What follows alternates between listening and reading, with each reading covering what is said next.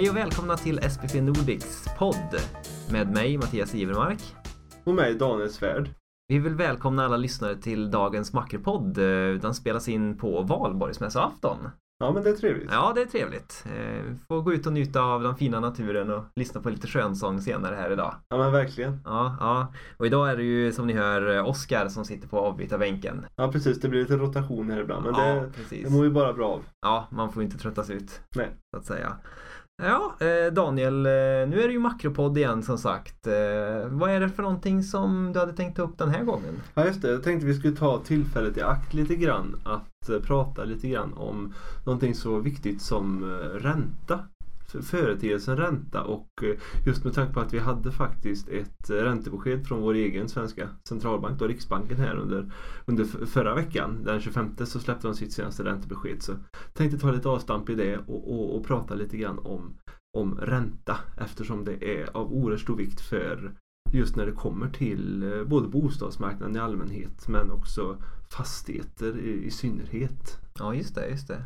Ja, det kanske man inte tänker på men ränta är ju en väldigt betydelsefull sak i våra liv om man tänker så. Nej men så och eh, och eh, olika institutioner som, som har sin påverkan på ränta med mera. Absolut. Men eh, om vi ska börja då. Vad, vad, vad är egentligen ränta för någonting? Ja det kan ju vara så, alltså lite beroende på vem man frågar så kan det betyda lite olika saker men eh, jag brukar försöka se det som att eh, i allmänhet att eh, en ränta det, det är liksom priset på pengar. Vad Ja. kostar pengar att ha? Mm. Eh, och, och det är en ganska, ganska lättsam definition för då, då det blir ganska, ganska tydligt vad, vad man liksom pratar om. Eh, I allmänhet så kan man väl säga så att just när det kommer till räntesättningen så är Mm. ju just alltså penningpolitiken i allmänhet så är ju just sättningen av styrräntan den allra viktigaste och mest frekvent använda Mm. eh, delen av penningpolitik.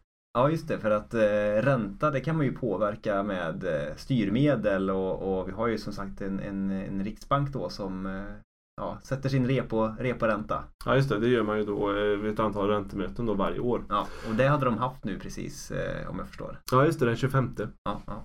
Så det, men, men det är ganska intressant om man ser ur just med sve- svensk, svenska ögon eller ur svenskt perspektiv så har vi Mm. haft en ganska speciell situation de senaste åren för att vi har ju en period bakom oss där vi faktiskt har haft världens lägsta styrränta.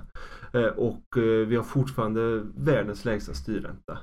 Eh, re, redan då eh, sen mars 2016 så, så satte man ju ner eh, styrräntan i botten då på minus en halv procent. Mm, Den mm, är alltså under noll. mm. Eh, och eh, nu gjorde man ju en första höjning då efter att ha legat på minus en halv procent. Eh, ja egentligen då sen, sen 2016. Och Men nu har vi minus en kvarts procent istället. Mm. Men det är fortfarande en, en löjligt låg nivå om man tittar med historiska mått mätt. Ja, det, det här med minusränta det är en ganska intressant fenomen. Jag minns, eh, jag satt på en föreläsning faktiskt den gången som eh, Riksbanken sänkte till minusränta.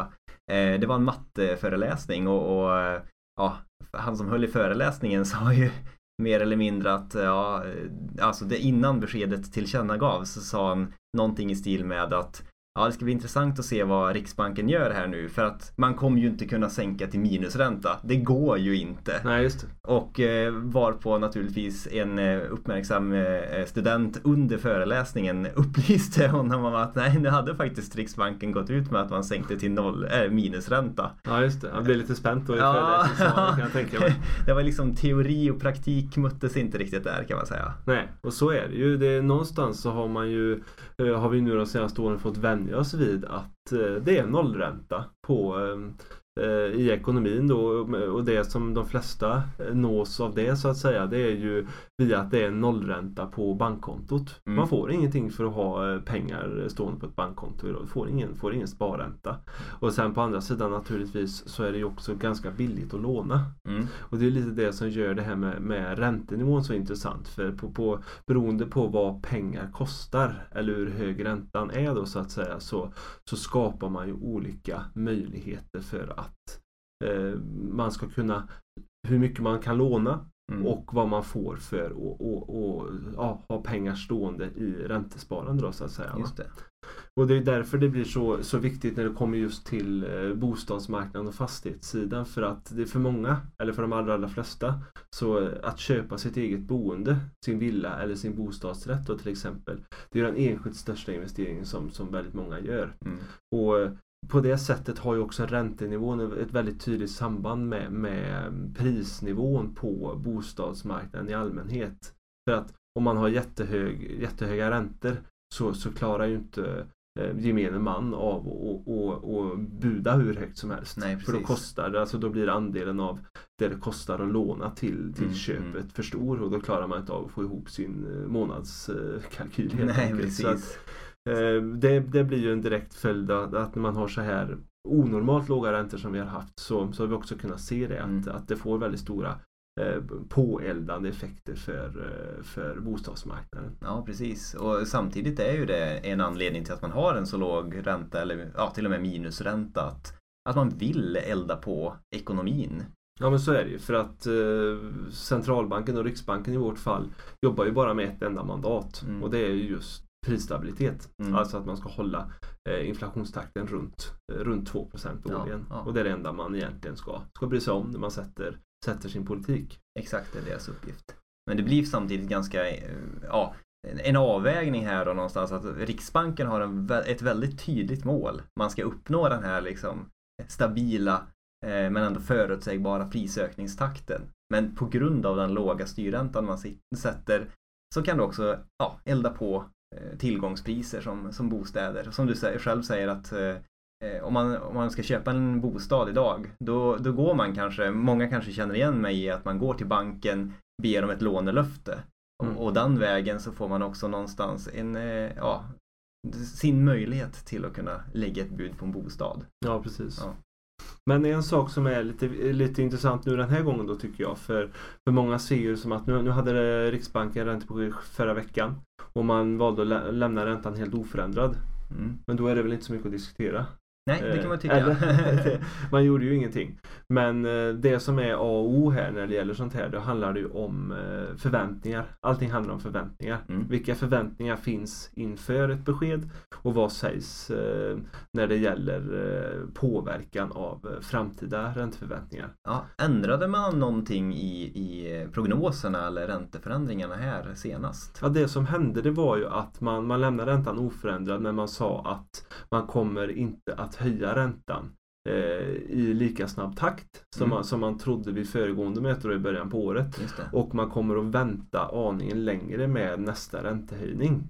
Så det, det, det var det som man populärt brukar kalla för en eh, sänkning utav räntebanan helt enkelt. Mm. Mm. Så man kan säga då att alla som har lån, de fick lite eh, det var ett positivt besked för, för dem så att säga. Så det, för det kommer dröja längre innan räntekostnaderna kommer upp och belastar eh, tjockleken på plånboken hos de som har lånat. Så att ja, ja, det var en julklapp i april så att ja, säga. Precis, en liten sen pos ett sen påskägg. Ja, just det. Med, med lite, det var kanske en bättre liknelse än en julklapp. Just. ja, ja. ja. Det, så är det. Ja. Men det så har vi ju räntesidan. Mm. Men sen kan man också titta på utifrån, om man tittar på fastighetsmarknaden eller bostadsmarknaden så finns det också andra saker som är, av största vikt. Ja. Och då om man då tittar istället för att titta på penningpolitiken som Riksbanken jobbar med så kan man även titta på eh, finanspolitiken. Mm. För det, det, finns det ju många olika sätt att jobba med reformer och, och program mm. eller mm. åtgärder eh, på politisk väg för, för, att, för att påverka hur, hur bostadspriserna utvecklas. Ja, och finanspolitiken, vad, vad pratar vi om då? Ja, men det, det, kan ju vara allt ifrån att man, man inför eh, ny, ny nivå för bolånetak till exempel. Ja, man sätter en högsta tillåten gräns för hur, hur mycket man som eh, bostadsköpare får mm. ha, ha lån. Ja. Så, som i Sverige till exempel så har vi ju eh, 85 procent. Mm. Eh, det vill säga att man som, som köpare ska kunna lägga in åtminstone 15 eh, procent i eget kapital. Ja. Så, och det är ju en sån sak då att eh, ju mer man tillåts låna eh, desto mindre behöver man också stoppa in i eget kapital. Och då, då påverkar ju också det hur många som har möjlighet att faktiskt gå in och, och buda på en bostad till mm, exempel. Mm, För, För att, eh, man ska säga som så, från reglerarens sida så har man ju varit ganska aktiv med att införa nya typer av regleringar och ja, du, vi pratar om bolånetak och sådana saker. Absolut. Och det är inte det, är inte det enda. Eh, utan man har ju också, man har också jobbat med, med ja, skärpta amorteringskrav som det så vackert heter. Mm. Att, eh, det vill säga att man, man, man tvingas eh, amortera på, mm. på sina bostadslån i större utsträckning än tidigare. Mm. Och det här, är ju, det, här, det här kan man ju se som en direkt följd av att just att vi har haft så onormalt låga räntor. Så att man vill inte, man vill inte på något sätt från politiskt håll riskera att Eh, marknaden blir överhettad. Mm. Att man kommer in i ett scenario som vi hade vi har ju redan haft en eh, bostadsbubbla i Sverige mm. som, som kraschade runt, runt 90-talet.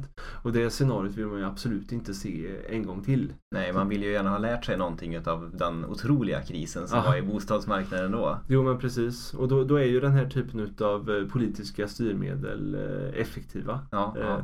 I viss utsträckning i alla fall. Så man kan titta på dels då bolånetak, bolånetaksnivån, hur, hur mycket man faktiskt får låna. Mm. Också hur mycket man tvingas amortera. Men också då, som vi, även som vi har i Sverige idag, möjligheten att göra avdrag för eh, sina räntekostnader. Mm. Det finns ju inte överallt och det är ju heller inte av Nej, Gud givet så att säga. Att, att man ska kunna få eh, dra av sin, sina ränteutgifter i, i, i, deklarationen helt enkelt. Nej, och det förs ju ändå ganska mycket diskussioner förstår man politiskt sett mellan olika partier och, och, och så om man faktiskt ska förändra ränteavdragen framöver. Mm. Det talas om att man ska minska den avdragsrätten. Ja, det beror ju lite på. Då, det, det, finns ju olika uppfattningar om, om hur, det, hur det här ska vara strukturerat och det mm. finns ju till och med politiska företrädare som menar att eh, de helt ska tas bort. Just det. Så att, eh, eh men det handlar ju om att hitta balansen då som, som, som blir vettig för, för att hålla en bra balans på, på bostadsmarknaden utan att man för den sakens skull Mm. Eh, ja, varken sätter en käpp i hjulet eller gör att man, man eh, uppnår en, en överhettad marknad. Ja men enkelt. precis. För om man ser det utifrån, eh, det, det är väl lätt att dra slutsatsen av senaste vad ska jag säga, ökningarna på, på bostad, bostadssidan. Då tänker jag väl i och för sig under ganska många år. Men att man kan se ändå att på grund av ökningarna som är kanske man är lite rädd för att man ska återupprepa just 90-talet och, och man, man inför de här eh, begränsningarna stegvis. Ja men så, så måste ja. det ju vara. Och eh, det är också, det är också någonting som är, som är intressant för det finns ju, det är tätt sammankopplat mm. hur man jobbar. Man kan inte säga att eh, Riksbanken sätter räntan eh, och polit, politik, politikerna sköter finanspolitiken. Nej. Givetvis så, så jobbar de oberoende av varandra. Mm. Men jag menar som, som Riksbanken är ju inte sen och, och och vädra sin åsikt Nej, om vad man tycker klart. att man borde göra på politiskt håll. Mm. För att eh, om, om det är så att eh, Riksbanken bara tittar på inflationen och man sätter räntan mm. då får ju också eh, räntenivån eh, väldigt mycket andra effekter för, mm. för mm. ekonomin som helhet som, mm. som man då måste få bukt med genom, genom andra typer av reformer då ja. på politiskt håll. Men såklart, såklart. Så, det, så, så där får man försöka titta på den samlade, ja. samlade bilden och hitta en, hitta en mix helt enkelt. Får jag komma med en liten anekdot här mitt i det här? Absolut. Okej, okay, för att jag kom faktiskt på nu när vi pratade om det här med eh, amorteringskraven att samma föreläsare på universitetet då som pratade om det här med att noll, minusränta det var en omöjlighet. Mm. Eh, när amorteringskraven började komma så sa ju han också då att ja, alltså konsekvenserna av det här att man ska amortera ner det är ju att alla svenskar ska ju äga 50 av sin egen bostad. Alltså med andra ord efter lån så ska man i förlängningen när man har amorterat ner enligt kraven äga 50 ja, Och det är ju i storstäderna så handlar ju det om miljonbelopp. Mm, ja, men så blir det och då är det också en intressant fråga det här, menar han, att vill man alltså att en person i, i framförallt storstadsområdena ska sitta med en förmögenhet uppgående till flera miljoner som är låst i sin bostad? Det är också en, en väldigt intressant tanke. Ja, man, man, vill ju kunna liksom ha en, en, eh, nu pratar jag mer fritt från mitt eget hjärta, men det är klart att man vill ha en kultur där man amorterar ner sina lån just också för att om jag tänker rätt, man blir mindre räntekänslig och därav blir man ju mindre påverkad av nya beslut som kommer från Riksbanken till exempel. Ja absolut, så, så är det ju absolut. Ja, ja. Men det är återigen och det, det, vi pratar om det, det är ju att, att, hitta en balans där mm, som, och mm. hitta också en, en eh, genomgående politik som inte missgynnar Nej. Eh, för många och heller inte gynnar eh, ja, valda delar utav befolkningen i överkant. Så Nej, är den här balansgången där hela tiden. Mm, mm. Precis. Men om man tänker sig så här lite, lite längre nu då, för vi, vi har ju redan pratat om då att ränta påverkar ja, till exempel tillgångspriser och, och, och vad gäller bostäder. Mm. Eh, men det, det påverkar ju även andra tillgångspriser såklart med, med aktier och sådana saker. Så är det ju absolut och det är också mycket utav det som vi har sett här nu de, bara de senaste åren. Vi har, Mm. vi, vi har ju kunnat observera att eh, eh, aktiekurser och börsindex sticker i en väldigt, eh, väldigt kraftfull utveckling så att Ja. säga. Och det är positivt för alla de som äger tillgångar på, på världens börser naturligtvis. Mm. Men det är ju också, man ska heller inte glömma att det är ju en direkt följd av att vi i mer eller mindre hela världen Mm. har just eh, onormalt låga räntor. Ja, det. Det vill säga alltså att alternativet som man kan se till till exempel eh, investera i finansiella tillgångar, Mm. aktier eller fonder eller något annat. Eh, att alternativet skulle i så fall vara en, en ränteplacering eller sätta pengarna på sparkontot. Just det. Det räntealternativet eller sparkontoalternativet blir ju inte lika intressant om du får Nej. noll och ingenting för att, för att ha pengarna investerade där då så att säga. Mm, så att eh, det ena ger ju det andra och, och här ser vi också följdeffekter då hur vilken roll faktiskt räntan spelar. Dels för, för eh, tillgångspriser när det gäller finansiella tillgångar Mm. men även då eh, reala tillgångar Mm, mm. Som, som fastigheter och, och, och bostäder och annat. Så Ja, just att, det. eh, det, det är liksom navet i hela den eh, moderna marknadsekonomin Mm, mm. Så, så, som vi, så som vi känner den idag. Mm. Sen kan man ju bara diskutera eh, hur, hur, hur det egentligen kunnat komma till det läget vi har idag. Mm. Att, att man överhuvudtaget ska kunna ens föreställa sig en negativ ränta. Mm. Eh, hur har man hamnat där? Ja, Men det är en lite annan diskussion och det är ingenting som vi ska, vi ska liksom eh, grotta ner oss allt för mycket idag. Nej. Så det här var mer bara en, eh, en observation Ja. eh, och för att få en liten känsla för hur, hur saker och ting hänger ihop. Mm. Och lite aspekter på hur det som finns på plats idag som påverkar den svenska, i synnerhet då fastighets och, och, och bostadsmarknaden. Mm, mm. Och lite grann sammanfattningsvis så, så kan man ju då säga att, att förväntningarna är på en, att det fortsatt blir en låg ränta. Ja, verkligen. Ja. Och än mer så efter förra veckans besked då Mm. eftersom man, eh, som jag sa tidigare då, eh, allt annat likt eh, sänkte räntebanan. Just det. Just det. Så, så, så kan man ju förvänta sig då att de som var riktigt oroliga över att räntorna skulle sticka uppåt Mm. och, och bidra till att fastighetspriserna eller bostadspriserna skulle Mm. gå kraftigt ner Mm. eh, i närtid. Mm. Eh, de får nog, eh, får, kan lugna sig lite grann helt enkelt. Ja, ja, precis. Så det blev som en, eh, ja, en positiv överraskning Ja. för dem då så att Ja. säga. Ja, men eh, det här ämnet kan man ju säkert återkomma till framöver också. Absolut. Eh, utveckla lite grann, komma med nya inspel, vad som händer på, på detta område som aldrig slutar att förnyas. Nej, nej, det Säkert. händer ju saker hela tiden. Och, eh, Så, så det då får vi säkert eh, tillfälle att återkomma till. Och, Mm. och det kan man ju se lite som en första, första inblick i hur, hur saker och ting eh, hänger samman så att säga på den här sidan.